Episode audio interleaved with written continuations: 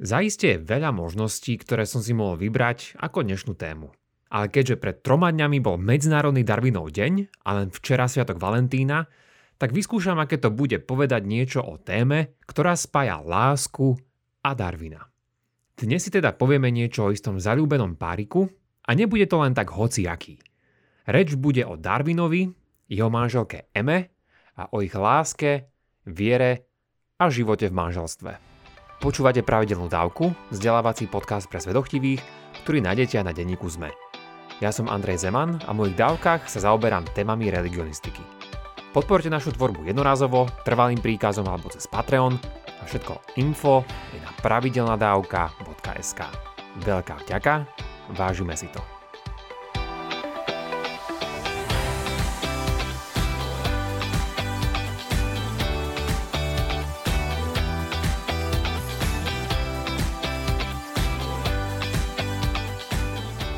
Ak by ste si chceli vypočuť čosi viac o Darwinovom živote a diele, tak vás pozývam týmto kliknúci na dávky číslo 88 a 92. Dnes sa tu veľmi opakovať nechcem. A teda budeme sa tu zameriavať na veci, ktoré sme si tu ešte nepovedali a možno ani nik v žiadnom podcaste na svete. O Darwinovi sa totiž to popísalo a povedalo dosť, ale väčšinou tu ide vždy o jeho vedeckú stránku. Dnes sa však pozrieme do zákutí jeho romantického a rodinného života.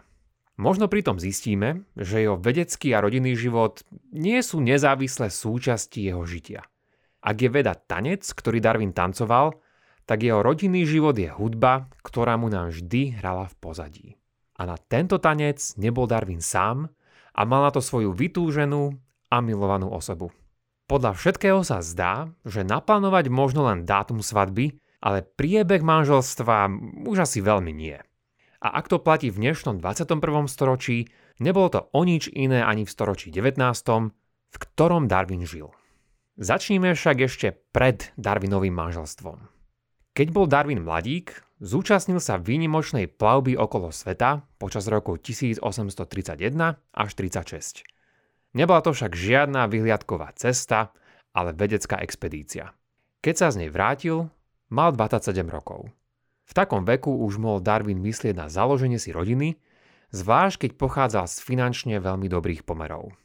A takáto romantická zápletka čoskoro nastala a hneď si samozrejme o nej povieme.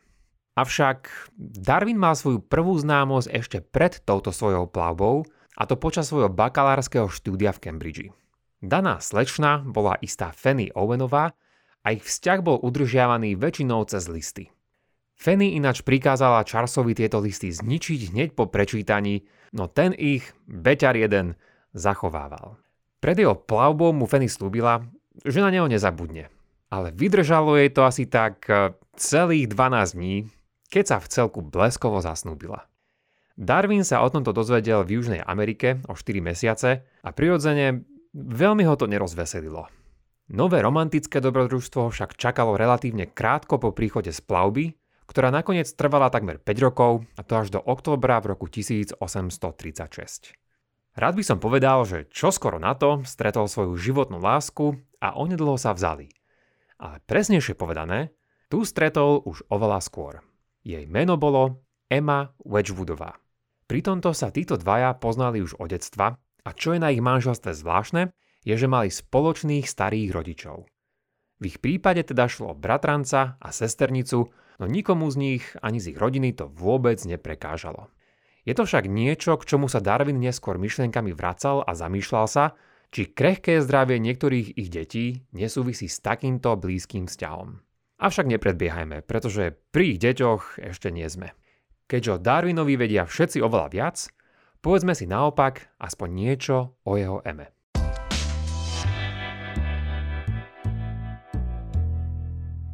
Podobne ako Darwin, tak aj Emma pochádzala z bohatých pomerov. Jej starý otec sa volal Josiah Wedgwood a ten zbohatol na predaj keramiky a v tomto bol azda najúspešnejší britský podnikateľ. A to až tak úspešný, že si jeho keramické sady kupovala manželka kráľa Juraja III. Emma sa narodila v roku 1810 a bola teda o rok staršia od svojho budúceho manžela. Už pred dospelosťou cestovala Emma aj súrodenci značne po Európe a z navštívených miest jej najviac imponoval Paríž. Emma vedela hrať výnimočne dobre na klavíri a niekoľko lekcií mala aj od francúzského Chopina. Bola dobrá aj v jazde na koni, tancovaní, korčulovaní či lukostrelbe. Kým sa Darwin plavil, odmietla niekoľkých nápadníkov, ale nebolo to tak, že počas tej doby na neho 5 rokov čakala. Dali sa dokopy až o nejakú tú dobu po Charlesovom návrate. Jej dcéra Henrieta, ktorá dala dokopy a editovala jej listovú korešpondenciu, opísala svoju mamu veľmi pozitívne. Bola veselej povahy, tešila sa z malých, každených vecí v živote, bola vtipná, starostlivá, mala krásny smiech a mala rada Shakespearea. Nielen to, ale vraví, že bola úplne nesebecká, nepoznala na nej žiadnu zlú stránku a nepamätá si o nej ani jedno nepravdivé slovo či nespravodlivosť. Napriek tomu nakoniec predsa len počujeme čosi o jej malých nedokonalostiach. Miestami bola niekedy netrpezlivá, alebo si nie poriadne zvážila obe strany v diskusii. Tými najlepšími vlastnosťami však na nej boli jej úprimnosť a to, že si až do svojich posledných chvíľ, to je do veku 88 rokov, zachovávala mladícku myseľ. Charles sa teda vrátil zo svojej bádateľskej plavby v roku 1836. Netrvalo to veľmi dlho a s Emou, ktorá sa zaujímala o jeho cesty, nadviazal bližší vzťah. Až taký, že nakoniec v novembri v roku 1838 požiadal Emu o ruku. Ale nebolo to len tak. Vďaka Darwinovým zápiskom máme k dispozícii totiž jednu v celku zaujímavú vec. Možno my sme normálne mohli o tom len špekulovať, ako Darwin uvažoval, či sa má oženiť alebo nie, no v tomto prípade máme zachované jeho konkrétne myšlienky. Darwin si totižto pri dvoch príležitostiach zapísal do svojho denníka zoznam dôvodov pre a proti manželstvu. V apríli v roku 1838 si zapísal následovné úvahy. Poprvé, aký bude mať život, ak sa neožení. Prvé výhody, ktoré si zapísal, súvisia s cestovaním. Zvlášť s jeho cestovaním po Európe a potom po Amerike a Mexiku. Podobne ako jeho plavba, ani toto by nebola žiadna dovolenka ale súviselo by to s geologickým a zoologickým skúmaním. Avšak, ak by ostal slobodný a nedostal by sa k cestovaniu, mohol by sa aj tak venovať experimentálnemu bádaniu a to jednak hľadať najjednoduchšie formy života cez mikroskop alebo sa venovať geologickým formáciám. Mohol by žiť v Londýne v nejakom malom príbytku, chovať koňa, pravidelne chodiť na zberateľské expedície a tak ďalej rozvíjať geografické a geologické poznatky. Čo však v prípade, že by sa oženil? Jeho prvý zoznam sa zameriava na negatíva. Rozmýšľal o nich takto. Ak by si vzal manželku a usadil sa, jeho možnosti by boli obmedzené. Cítil by, že musí pracovať nie z pôžitku, ale aby zarábal peniaze.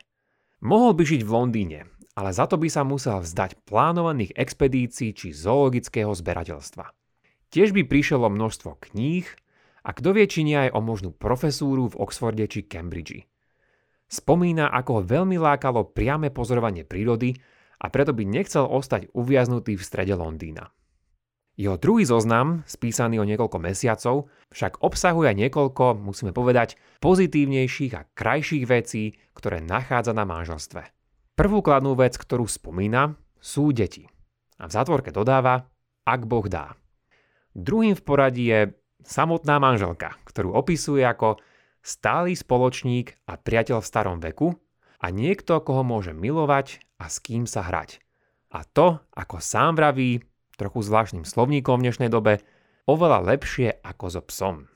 Okrem toho bude mať domov a niekoho, kto sa bude o tento domov starať a tiež čaro hudby a ženské rozprávanie. K tomuto opäť pridal zoznam argumentov proti manželstvu. Tentokrát píše, že ako slobodný človek by mal už slobodu ísť kam len chce a mával by rozhovory v spolkoch s múdrymi mužmi.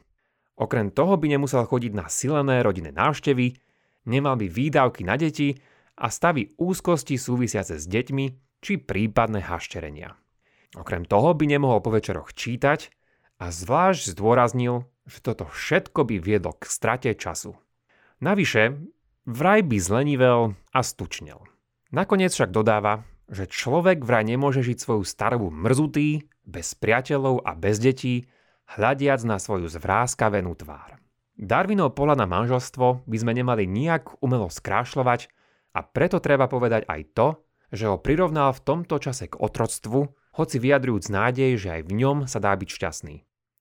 Možno by ste povedali, že v tej dobe bez smajlíkov to mohol myslieť len žartovne, ale myslím, že je celkom jasné, že zvyšný kontext listu, ako jeho dobový kontext nám vravia, že to myslel celkom vážne. Nakoniec má však jeho uvažovanie takýto záver. Citujem. Aký zmysel má však práca, ktorá je bez pochopenia od blízkych a drahých priateľov? A kto sú blízki a drahí priatelia pre starcov, než práve príbuzní? Bože môj, je to neznesiteľné myslieť že strávim celý môj život pilný ako včela prácou a ničím iným než prácou. Nie, nie, tak to nechcem. Len si predstavte, že by ste žili svoje samotárske dni v nejakom zafajčenom a špinavom londýnskom dome. A teraz to porovnáte s krásnou, nežnou manželkou na pohovke, s dobrým kozubom, knihami či azda aj hudbou. Ožen sa, ožen sa, ožeň sa. Nuž, a my vieme, ako sa Darwin rozhodol a našťastie pre neho to bolo pre tú verziu, kde bola žena s pohovkou. Medzi Charlesom a Emou pritom zahorela láska len pár mesiacov pred ich zásnubami. Emma v jednom zo svojich listov píše, že sa tešila z Charlesových návštev a ich rozhovorov, ale že si nemyslela, že to znamená niečo viac. Myslela si, že to bude všetko smerovať k ich peknému priateľstvu, nadvezujúc na to, aké mali kedysi počas detstva. Z jeho požiadania o ruku bola teda riadne prekvapená. A veru možno aj samotný Charles. Emma v jednom liste totiž opísala, že obaja boli z toho v ten deň veľmi zaskočení, až si jej rodina myslela, že nastal pravý opak toho, čo sa stalo. Bola však veľmi šťastná, len tú radosť nemohla vtedy ako si navonok vyjadriť. Veď asi sa to nestáva každý deň, že vás niekto požiada o ruku a asi o to menej, ak to je váš bratranec. Z listov sa však nedozvedáme, ako presne Charles požiadal Emu o ruku. Darwin v jednom z nich spomína, že sa mu na to naskytla výnimočná príležitosť, ale že detaily musí danej osobe, geologovi Charlesovi Lyellovi, porozprávať osobne. Z korešpondencie Charlesa a Emmy je zrejme, ako si jeden druhého vážili, tešili sa na seba a ako druhým vykreslovali svojho nastávajúceho partnera v tom najlepšom možnom svetle. Sice treba povedať, že Emma sa raz posťažovala, že Darwinovi sa nechce chodiť na divadelné predstavenia, ale za to aspoň tie koncerty sú u neho v poriadku.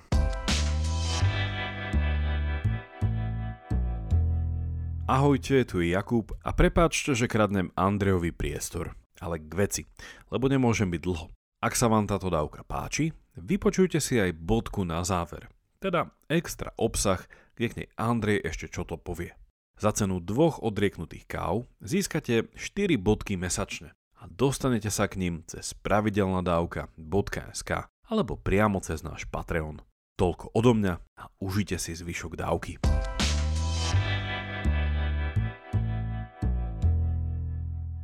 Akú úlohu však u nich zohrávala kresťanská viera? Obaja pochádzali z veriacich rodín, ale niektorí ich členovia boli pritom buď náboženskí skeptici, alebo teda voľnomyšlienkári, alebo patrili do istej liberálnejšej odnože kresťanstva, tzv. unitarianov. Darwin sa dokonca takmer stal anglikánskym farárom, ale nakoniec o príležitosti zavedli na prírodovedeckú dráhu. Nebol však Darwin ten, kto chcel odstrániť v istom zmysle Boha z tohto sveta? A nebolo práve toto, čo spôsobovalo v manželstve Charlesa a Emmy nejaké horúce svetonázorové trenie? Toto sú dobré otázky a začneme tou prvou. Darwin Boha odstrániť nechcel. Teda nie v tom zmysle, že by to bol nejaký jeho tajný plán, aby pomocou svojej verzie evolúcie už nedal Bohu na tomto svete priestor konať. Totižto táto téma, toho ako môže Boh konať vo svete, je oveľa širšia a zamavejšia, než len jej redukovanie na Božie zázraky. Napríklad mnohí katolícky a protestantskí vzdelanci verili, takisto ako aj tomu veria aj dnes, že Boh koná cez prírodné zákony a nepotrebuje na to zázraky. Takéto vnímanie tu už bolo dlho pred Darwinom a takto bola mnohými napokon vnímaná aj Darwinová teória evolúcie, keď ju v roku 1859 zverejnil. Vytvorilo sa však viacero rôznych pozícií a neexistovala preto len nejaká jedna jediná kresťanská reakcia na Darwina. Mnohí však Darwinovú verziu evolúcie odmietali, hlavne keď sa začala týkať vzniku ľudí. Zároveň však treba povedať, že Darwinov pohľad na Boha sa menil. Darwin sa teda vrátil do Anglicka v roku 1836 a už na ďalší rok začal uvažovať o evolúcii prirodzeným výberom. Bolo to teda ešte pred jeho zásnubami, ktoré prebehli v novembri v roku 1838 a pred svadbou, ktorá bola nakoniec v januári na ďalší rok. Svoje životné dielo, ktoré sa volá O povode druhov, vyšlo až o 20 rokov neskôr, teda v roku 1859. A to znamená, že Charles mal na to celé dve dekády, aby svoje vedecké a náboženské zmýšľanie mohol preberať so svojou milovanou Emou. Zrejme spravili veľmi dobre, že svoje možné a reálne náboženské rozdiely neodkladali až na dlhé zimné večery po svojom sobáši. Vlastne je to tak, že už 10 dní po svojich zásnubách napísala Emma Charlesovi hlboký list, kde vyjadrila aj svoje znepokojenie nad tým, ako Charles v istých veciach uvažoval. Z listov to vyzerá tak, že tieto náboženské otázky boli aspoň tak dôležité ako zháňanie ich nového domu. Emma sa totiž bála, že môžu mať odlišný názor aj na tú najvýznamnejšiu otázku v živote, teda na tú duchovnú oblasť. A tu z jej listu zacitujem, aby ste mohli počuť jej autentické slova, nad ktorými musel jej budúci manžel hlboko premýšľať. Darwin pritom napísal, že si tento list prečítal 5 krát, kým naň odpovedal. Tu je len veľmi krátky úryvok. Citujem. Môj rozum mi vraví, že úprimné a svedomité pochybnosti nemôžu byť hriech. Cítim však, že by mohlo byť medzi nami isté bolestivé prázdno. Ďakujem ti z celého srdca za tvoju otvorenosť so mňou a bola by som zrozená z pocitu, že by si predo mňou tajil svoje názory, lebo by si si myslel, že mi tým ublížiš. Koniec citácie. Je zaujímavé podotknúť, že ten, kto najviac vedel o tom, čo si Darwin myslel o Bohu, Biblii a iných aspektoch kresťanstva, je zrejme práve Emma. Samotný Darwin bol, čo sa týka svojich náboženských názorov, naozaj veľmi nevýrečný, aspoň teda v písomnej podobe. Ani vo svojej autobiografii nám Darwin nevraví o svojej teologickej púti veľa. Hovorí nielen v celkom všeobecných črtách o tom, ako sklzol od anglikánskej viery k agnosticizmu – už mi veľakrát napadlo, ako to medzi nimi bolo. Či sa s Emou na tieto témy rozprával nielen desiatky či stovky hodín, alebo naopak, či tieto témy vôbec nenačínali a ich spoločné priateľstvo, úcta a láska boli pre nich viac než dosť. Myslím, že skôr ide o druhú možnosť, ale zároveň si nemyslím, že tomu tak bolo stále. Z môjho pohľadu si opäť z ich korešpondencie myslím, že to bolo tak, že Darwin nielenže nemal nič proti jej viere, ale ju v nej podporoval a miestami sa na nej v rôznych podobách spolu zúčastňoval. A to nie napriek, ale možno práve kvôli všetkým tým životným ťažkostiam, ktoré museli spoločne prežívať. A manželských útrap bolo naozaj celkom dosť. Nebola to žiadna prechádzka viktoriánskou rúžovou záhradou. Jednak bol Darwin celý život dlhodobo chorý a mnohí historici už špekulovali, čo za tým mohlo byť. Jedným z hlavných dôvodov však bolo to, že z ich desiatich detí museli počas svojho života pochovať až tri. Čo je však zdá sa celkom bežný počet na tú dobu a to aj u veľmi dobré finančne založených rodín. Charles nakoniec zomrel v roku 1882 a Emma žila ďalších 14 rokov.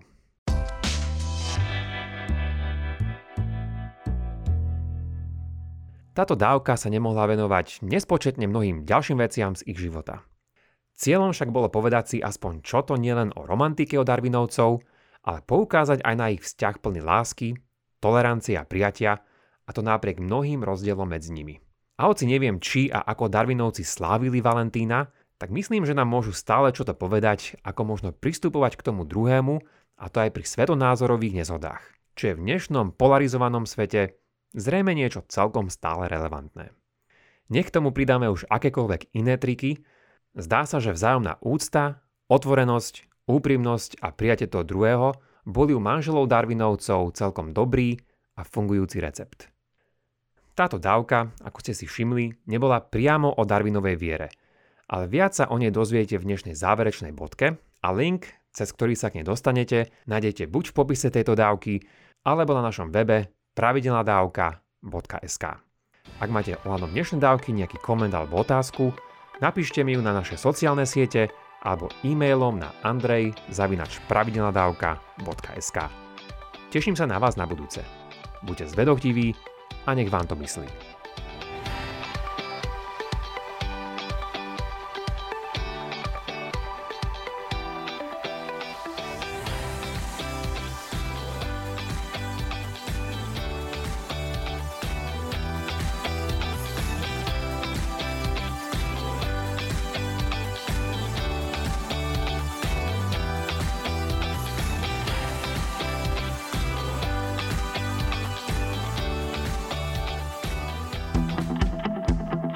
Quantum Idei je podcast, kde veda diskutuje s filozofiou. Moje meno je Jakub Betinský a do diskusie prinášam provokatívne a časom overené filozofické idei. A ja som Jaro Varchola a tieto myšlienky konfrontujem s kvantom najnovších vedeckých poznatkov.